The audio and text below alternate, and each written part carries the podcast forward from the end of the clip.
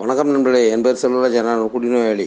எல்லாம் வல்ல இறைவன் நல்லாலும் ஒவ்வொரு ஆளுகளுக்கு அனானமஸ் வழிமுறைகளாலும் நம்முடைய நண்பர்கள் கொடுக்கின்ற அனுபவம் தம்பு நம்பிக்கையினாலும் இன்று முதல் கோப்பை மதுவை தள்ளி வைத்து நல்ல முறையில் வாழ்ந்து வருகிறேன். இன்று நம்முடைய ஏஏவின் நானூற்றி ஏழு பொன்மொழிகளிலே எட்டாவது பொன்மொழியான கீப் இட் சிம்பிள் என்ற பொன்மொழி எனக்குள்ளே தருகின்ற உணர்வுகளை உங்களுடன் பகிர்ந்து கொள்கின்றேன். எளிமையாக வைத்திரு.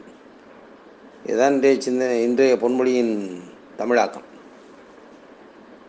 எளிதாக வைத்துக்கொள். அவ்வளவுதான். வாழ்க்கை மிகவும் எளிதானது மிக அழகானது. அதை தொடர்ந்து சிக்கலாக்கி கொண்டிருப்பது யாருடைய வேலை என்று சொன்னால் நம்முடைய வேலையை தான் இருக்கின்றது. என்றால் நாம் தான் பரபரப்பாக இருக்கின்றோமே அல்லாமல் உலகம் பரபரப்பாக இருக்கின்றது என்று நாம் எண்ணிக்கொள்ளுகின்றோம். இதை பற்றி கூட நம்முடைய முன்னோடிகளில் ஒருவரோடு பேசி கொண்டிருக்கும்போது அவர் சொன்னார் உலகம் எங்கே பரபரப்பாக இருக்கின்றது? பூக்கள் எங்கே? உடனே ஒரு நொடியிலே விருந்து விடுகின்றதவா? அந்தந்த வேலைகள் அந்தந்த காலத்தில் நடந்து கொண்டு தான் இருக்கின்றன. இயற்கை என்பது தன்னுடைய வேலையை சரிவர செய்து கொண்டு தான் இருக்கின்றது. குறிப்பிட்ட நேரத்தில் சூரியன் வருகின்றது குறிப்பிட்ட நேரத்தில் சூரியன் மறைகின்றது. எந்த ஒரு வேலையாக இருந்தாலும் சரி அதனதற்கென்று நிர்ணயிக்கப்பட்ட காலத்தில் தான் நடந்து கொண்டு இருக்கின்றது ஆனால் அதை உணர்ந்து கொள்வதற்கோ புரிந்து கொள்வதற்கோ அதன்படி நாம் நடப்பதற்கோ தயாராக இல்லை. அப்படி என்றால் கோளாறு யாரிடம் இருக்கின்றது என்றால் நம்மிடம்தான் இருக்கின்றதே தவிர சூழ்நிலைகளின் மீது அல்ல என்று நமக்கு புரிய வைப்பார். அதுபோல் இன்றைக்கு நாம் எடுத்துக்கொண்டால் எவற்றையெல்லாம் நாம் சிக்கலாக்கி கொண்டிருந்தோம் இன்றைக்கு எண்ணி பார்க்கின்றோமே கடந்த கால வாழ்க்கை எவ்வளவு எளிமையாக இருந்தது. அதாவது குடியின் உச்சகட்டத்திலே போகும்போது எந்த மனைவி நம்மிடம் நீ இல்லாவிட்டால் நாங்கள் எல்லாம் நிம்மதியாக இருப்போம் என்று சொன்னார்களோ அதே மனைவி திருமணமாகி வந்த நேரத்தில் எப்படி நம்மிடம் நடந்து கொண்டார் என்பதை இன்றைக்கு எண்ணி பார்த்தா நன்றாக இருக்குமே. இருக்கின்றதே. திருமணம் முடிந்த அந்த காலகட்டத்தில் ஆரம்ப நாட்களிலே ஒருவர் மீது ஒருவர் காட்டிய அன்பும் ஒருவர் மீது ஒருவர் காட்டிய ஈர்ப்பும் ஒருவர் மீது ஒருவர் வைத்திருந்த எதிர்பார்ப்பும் எப்படி இருந்தது? காலங்கள் போக போக நாம் வீட்டிலே இருந்த மாதுவை விட்டுவிட்டு மதுவின் பின்னாலே சென்ற காலத்திலே நமக்கு அவருடைய என்னென்ன மாற்றங்கள் ஏற்பட்டது? அவை எப்படியெல்லாம் குடும்பத்தை சிக்கலாக்கியது என்று நமக்கு யாராவது புதிதாக சொல்லித்தான் தெரிய வேண்டுமா? நாம் அத்தனை பேரும் அதை அனுபவித்தவர்கள் தானே எண்ணி பார்க்கின்றோம். எதெல்லாம் நமக்கு கடினமாக இருக்கின்றது என்று எண்ணுகின்றோமோ அவற்றையெல்லாம் எளிதாக வைத்துக்கொள். சுருக்கமாக சொன்னார் எளிதாக வைத்துக்கொள். வேறு என்ன இருக்கின்றது என்று சொல்லி. அதாவது இந்த நம்முடைய இந்த காலை வேளையிலே எழுந்திருப்பது கூட எவ்வளவு கடினமாக இருக்கின்றது என்று கூட நண்பர்கள் சிலர் சொல்ல முடியும். நான் சமீபத்தில் ஒரு பத்திரிகை செய்தியில் படித்தேன். அதாவது இஸ்லாமிய மத வழக்கப்படி உள்ள ஒரு கருத்தினை ஒரு நண்பர் பதிவு செய்திருந்தார். அதாவது உங்களுடைய வாழ்க்கை உற்சாகமான விடியல் உள்ளதாக பிறக்கட்டும் என்று சொல்லி அவர் பதிவு செய்திருந்தார். எப்படி என்றால் அது திருக்குறானிலே வரக்கூடிய எண்பத்தி ஒன்பதாவது அதிகாரத்திலே ஒன்றாவது வசனமாக இருக்கக்கூடிய விடியற்காலின் மீது சத்தியமாக என்ற வார்த்தையை சொல்லி அவர் சொல்லுகின்றார்.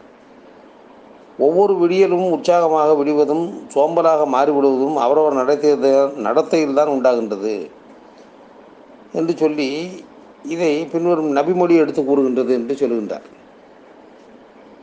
அதாவது நீங்கள் உறங்கிக் கொண்டிருக்கும் போது உங்கள் தலையின் பின்பக்கத்திலே சைத்தான் மூன்று முடிச்சுகளை போட்டு விடுவான் போட்டு விடுகின்றான். ஒவ்வொரு முடிச்சிலும் இன்னும் உனக்கு நீண்ட இரவு ஓய்வெடுப்பதற்காக எஞ்சி இருக்கின்றது எனவே நீ தூங்கிக் கொண்டே இரு என்று போதித்து ஒரு மனிதனை வெளிக்க விடாமல் உறங்க வைத்து விடுகின்றான். அந்த மனிதன் இறைவனுடைய போதனையை கேட்காமல் அதாவது அதிகாலையிலே கண் விழித்து இறைவனுடைய போதனையை கேட்காமல் அவன் அதாவது அந்த சைத்தானுடைய போதனைகளை கேட்காமல் அதிகாலையில் கண் விழித்து இறைவனுடைய திட்டத்தை நினைவு கூர்ந்தால் ஒரு முடிச்சு அவிழ்ந்து விடுகின்றது. அவன் உடலை தூய்மை செய்து கொள்ளக்கூடிய அவருடைய மொழியிலே சொல்லுகின்றார்கள் உழு என்று சொல்லுகின்றார்கள். அப்படிப்பட்ட அங்க தூய்மை செய்து கொள்ளும்போது மற்றொரு முடிச்சு அவிழ்ந்து விடுகின்றது. அவன் அதிகாலை தொழுகை தொழுது விட்டால் மூன்றாவது முடிச்சுகளும் அவிழ்ந்து விடுகின்றது. அவன் சுறுசுறுப்புடனும் உற்சாகமான மனநிலையுடனும் காலை பொழுதை அடைவார். இல்லை என்றால் மந்தமான மனநிலையுடனும் சோம்பலுடன் தான் காலை பொழுதே அடைவார் என்று நவீன நாயகம் சொல்லியிருக்கிறார்களாம். இதை பற்றி பார்க்கும் பொழுது சொல்லுகின்றார்கள் அது நமக்கு நமக்கே தெரிகின்றது. தூங்கும் பொழுது அதிகாலையில் எழுவது எவ்வளவு சிக்கலாக இருக்கின்றது என்பது ஒவ்வொரு நாளும் எழுந்திருக்கும் போதும் தெரிகின்றது. ஏனென்றால் அதாவது இவர்கள் சொல்லியிருக்கின்ற கருத்திலே நாம் புரிந்து கொள்ள வேண்டிய விஷயம் சைத்தான் என்ற ஒன்று இருக்கின்றதா? அது நம்முடைய தலையிலே முடிச்சுகள் போடுகின்றதா என்றெல்லாம் ஆராய்ச்சிக்குள்ளே போகாமல் அதிகாலையில் எழுந்திருக்கும் போது நம்முடைய மனதிற்குள்ளே தோன்றக்கூடிய உணர்வு இப்பொழுதே எழுந்து என்ன செய்ய போகின்றோம்? இன்னும் கொஞ்ச நேரம் தூங்கலாமே என்பதாக ஒரு உணர்வு வருகின்றது. அந்த சோம்பலிலிருந்து விடுபட வேண்டும் என்பதுதானே உண்மை. அத்தகைய சோம்பலிலிருந்து விடுபடுவதற்கு நாம் என்ன செய்ய வேண்டியது இருக்கின்றது? எழுந்த உடனேயே என்ன செய்யுங்கள் என்று நமக்கு தெளிவாக சொல்லிவிட்டார்கள். எழுந்தாயா இறைவனை நினை மிக எளிமையான விஷயம் தானே. எழுந்தவுடன் இறைவனை நினை இறைவனை நினைப்பது எப்படி? நன்றி சொல்வது. இறைவா நன்றி. படுக்கையிலிருந்து எழுந்த எழுப்பியதற்கு நன்றி. என்றால் படுத்த படுக்கை விட்டு எழுந்திருக்காமலே போனவர்கள் நிறைய பேர் இருக்கின்றார்களே. நமக்கே தெரியுமே. படுக்கையிலிருந்து எழுந்ததற்கு நன்றி. சொல்லிவிட்டு உடனே உன்னுடைய உடலை சுத்தம் செய். அழகாக சொல்லுகின்றார்கள் அதாவது கழிவறைக்கு செல் உன்னுடைய உடலை சுத்தம் செய். அதன் பின்பு வெளியே வா வந்து இறைவனிடம் பிரார்த்தனை செய். இது கிட்டத்தட்ட நமக்கு ஆளுநர் அனாமஸ் குழுவிலே சொல்லிக் கொடுக்கக்கூடிய விஷயங்களைப் போலத்தான் இருக்கின்றது. இதுபோலவே நமக்கு சிறுவயதிலிருந்தே சொல்லிக் கொடுக்கப்பட்ட விஷயங்களும் இதுதான். காலையில் எழு கடவுளுக்கு நன்றி சொல் உடலை தூய்மையாக வைத்துக்கொள் அதன் முன்பு இறைவனை பிரார்த்தனை செய்து உன்னுடைய வேலையை தொடங்கு என்பது மிக எளிதான ஒரு விஷயம். இதை செய்வதற்கு மிகப்பெரிய ரொம்ப கடினமான காரியங்கள் எதுவுமே கிடையாது. ஆனால் பாருங்கள் இப்படிப்பட்ட ஒரு எளிமையான விஷயத்தை செய்வதற்கு தான் நமக்கு அவ்வளவு கடினமாக இருக்கின்றது. ஆம். காலையில் எழுந்திருக்க முடியவில்லை என்று சொல்லுகின்றோம். எங்களால் எங்களுடைய வேலை நேரம் அப்படி இருக்கின்றது என்று சொல்லுகின்றோம். எங்களுக்கு உடலில் இவ்வளவு சோர்வு இருக்கின்றது என்று சொல்லுகின்றோம். நாம் காரணங்கள் சொல்லுகின்றோம் என்பதுதான் உண்மை. இன்னும் ஆழ்ந்து நாம் சிந்தித்து பார்த்தால் குடிப்பதை விட குடிக்காமல் இருப்பது மிக எளிமையான ஒரு செயல்தான். ஆம். குடித்து விட்டு தனிமையில் இருந்து வாழ்வதை விட குடிக்காமல் இத்தனை பேரோடு சேர்ந்து நாம் மகிழ்ச்சியாக இருக்கின்றோமே. குடியை விட்டதன் காரணத்தாலே இவ்வளவு நண்பர்கள் நமக்கு கிடைத்திருக்கின்றார்களே. இவையெல்லாம் வாழ்க்கையை நமக்கு எளிமையாக வைத்துக் கொள்வதற்கு உதவவில்லையா? நினைத்து பார்த்தால் இன்றைக்கு வாழக்கூடிய வாழ்க்கை தானே மிக எளிமையான வாழ்க்கையாக இருக்கின்றது. சிரிக்கின்றோமே. அதை நினைத்து பாருங்கள். இன்றைக்கு நாம் சிரிக்கின்றோம். இதுவே எவ்வளோ பெரிய ஒரு ஆச்சரியமான விஷயம். என்ற நம்முடைய வாழ்க்கை சிரிப்பும் மகிழ்ச்சியுமாக இருப்பதை பார்த்து பலர் ஆச்சரியப்படுவார்கள் என்றே நமக்கு புத்தகத்திலே சொல்லுகின்றது. என்றால் அது நம்முடைய அதாவது அலுவலக தமிழ் புக்கிலே பக்கம் நூற்றி தொண்ணூத்தொன்றில் ஒரு கருத்து வருகின்றது. அதாவது நாங்கள் உங்களிடம் அபாயகரமான விஷயங்களையும் சில சமயங்களில் தவ துயரமான விஷயங்களை பற்றியும் பேச வந்திருக்கின்றோம். மதுவின் மிக மோசமான அம்சத்தை பற்றி பேச பேசியிருக்கின்றோம். ஆனால் எல்லோரும் கலகலப்பட்டவர்கள் அல்ல. புதிதாக எங்களுடன் சேருகின்றவர்கள் எங்கள் வாழ்க்கையில் மகிழ்ச்சியோ வேடிக்கையோ இல்லை என்று கண்டால் அவர்கள் இந்த வாழ்க்கையை விரும்ப மாட்டார்கள். இப்படி சொல்லியிருக்கின்றது. ஆமாம் அதாவது இங்கே வந்ததன் பின்பும் இங்கே நமக்கு மகிழ்ச்சியும் சிரிப்பும் இல்லை சந்தோஷம் இல்லை என்பதாக புதிதாக வரக்கூடியவர் கண்டுகொண்டால் அவர் பிறகு எப்படி ஆளுநர் குழுவிற்கு வருவார்? அதுதான் சொல்லுகின்றார்கள் நம்முடைய நண்பர்கள் இங்கே வருவது மகிழ்ச்சியை அனுபவிப்பதற்காக வருகின்றோம். மகிழ்ச்சி என்பது புறப்பொருளால் வருவதா உள்ளுக்குள்ளே இருந்து கிளம்புவதா என்று கேட்கும் பொழுது மகிழ்ச்சி என்பது உள்ளுக்குள்ளிருந்து வருவதுதானே அல்லாமல் புறப்பொருள்கள் மூலமாக வருவது அல்ல என்று நமக்கு தெளிவாக சொல்லியிருக்கின்றார்களே. நம்மிடம் என்ன இருக்கின்றதோ அதற்காக நன்றி சொல்ல தொடங்கும் போதே நமக்கான மகிழ்ச்சி தொடங்குகின்றது அதாவது இருப்பதன் அருமை புரிந்து விட்டால் மகிழ்ச்சி என்பது நிலையாக இருக்கும் என்பதுதான் உண்மை. நம்மிடம் இருப்பும் இருக்கக்கூடிய எதையுமே உறவு முறைகளாக இருக்கட்டும் அல்லது நண்பர்களாக இருக்கட்டும் அல்லது நம்ம நாம் உபயோகப்படுத்தும் பொருள்களாக இருக்கட்டும் எதையுமே அதனுடைய அருமை என்ன அதனுடைய பயன்பாடு என்ன என்பதை தெளிந் தெரிந் தெளிவாக தெரிந்து கொள்ளாமலேயே பல நேரங்களில் நாம் அதை வீணாக்கி இருக்கின்றோம் என்பதுதான் உண்மை. அதிலும் ஒன்று சொல்வார்கள் நண்பர்களே எதுவும் இருக்கும் வரை தரும் தெரியாத அருமை அது இழந்த பின்பு தெரியும் என்று சொல்வார்கள். ஆம் நண்பர் சொல்வார் பணம் சம்பாதிப்பது என்பது குண்டூசியால் தரையில் பள்ளம் தோண்டுவதை போன்றது. குண்டூசியை வைத்துக்கொண்டு தரையில் பள்ளம் தோண்டுவது எவ்வளவு கடினமான ஒரு விஷயம். அதே நேரம் பணத்தை செலவழிப்பது என்பது அதே குண்டூசியை வைத்து காற்றடைத்த பலனை உடைப்பது போன்றது என்று சொல்வார். ஒரு லேசாக தொட்டால் போதும் காற்றடைத்த பலன் உடைந்து விடும் அதுபோல் பணத்தை சம்பாதிப்பது அவ்வளோ கடினம் பணத்தை செலவழிப்பது அவ்வளவு எளிமையானது அப்படின்னு என்று சொல்வார். நினைத்து பார்த்தால் நாம் உறவு முறைகளை சேர்ப்பதும் அவ்வளவு கடினமாகத்தான் இருக்கின்றது. நண்பர்களோடு இணைந்து செல்வதும் அவ்வளவு கடினமாக இருக்கின்றது. ஆனால் நம்மிடம் இருக்கக்கூடிய உணர்வு சிக்கல்களினால் ஆவேசங்களினால் மோசமான வார்த்தைகளினால் எதையாவது என்று சொல்லி நாம் என்ன செய்கின்றோம்? உறவு முறைகளிலே ஒரு நொடியிலே உடைத்து விடுகின்றோம். மனச்சிக்கல்களை உருவாக்கி விடுகின்றோம். எல்லாம் பார்க்கும் பொழுது நாம் எளிதாக வைத்துக்கொள்ள வேண்டிய இருக்கின்றது. வாழ்க்கை என்பது இப்படி தான் இருக்கும். அவர்களை அவர்கள் போக்கிலே விடுவோம் நாம் அவர்களை திருத்துவது நம்முடைய வேலை இல்லை அவர்கள் அவர்களாக இருக்கட்டும். ஒரு நண்பர் ஒரு நண்பர் சொல்வார் ஒருவன் தவறு செய்கின்றான் என்றால் அவன் சரியில்லாதவன் என்று தெரிகின்றதா? இருக்கட்டுமே அவன் எவ்வளவு நாள் தான் சரியில்லாத நபராக இருப்பான் நாம் பார்ப்போமே. அதை இறைவனிடம் விட்டு விடுவோமே. நாம் ஏன் அதை தலையில் தூக்கி கொண்டு வைத்திருக்க வேண்டும் என்று சொல்வார்.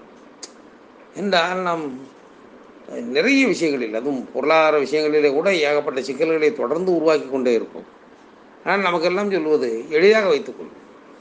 பொருளாதாரமாக இருக்கட்டும் உறவுமுறைகளாக இருக்கட்டும் எல்லா உணர்வுகளுமே எளிமையாக வைத்துக்கொள்.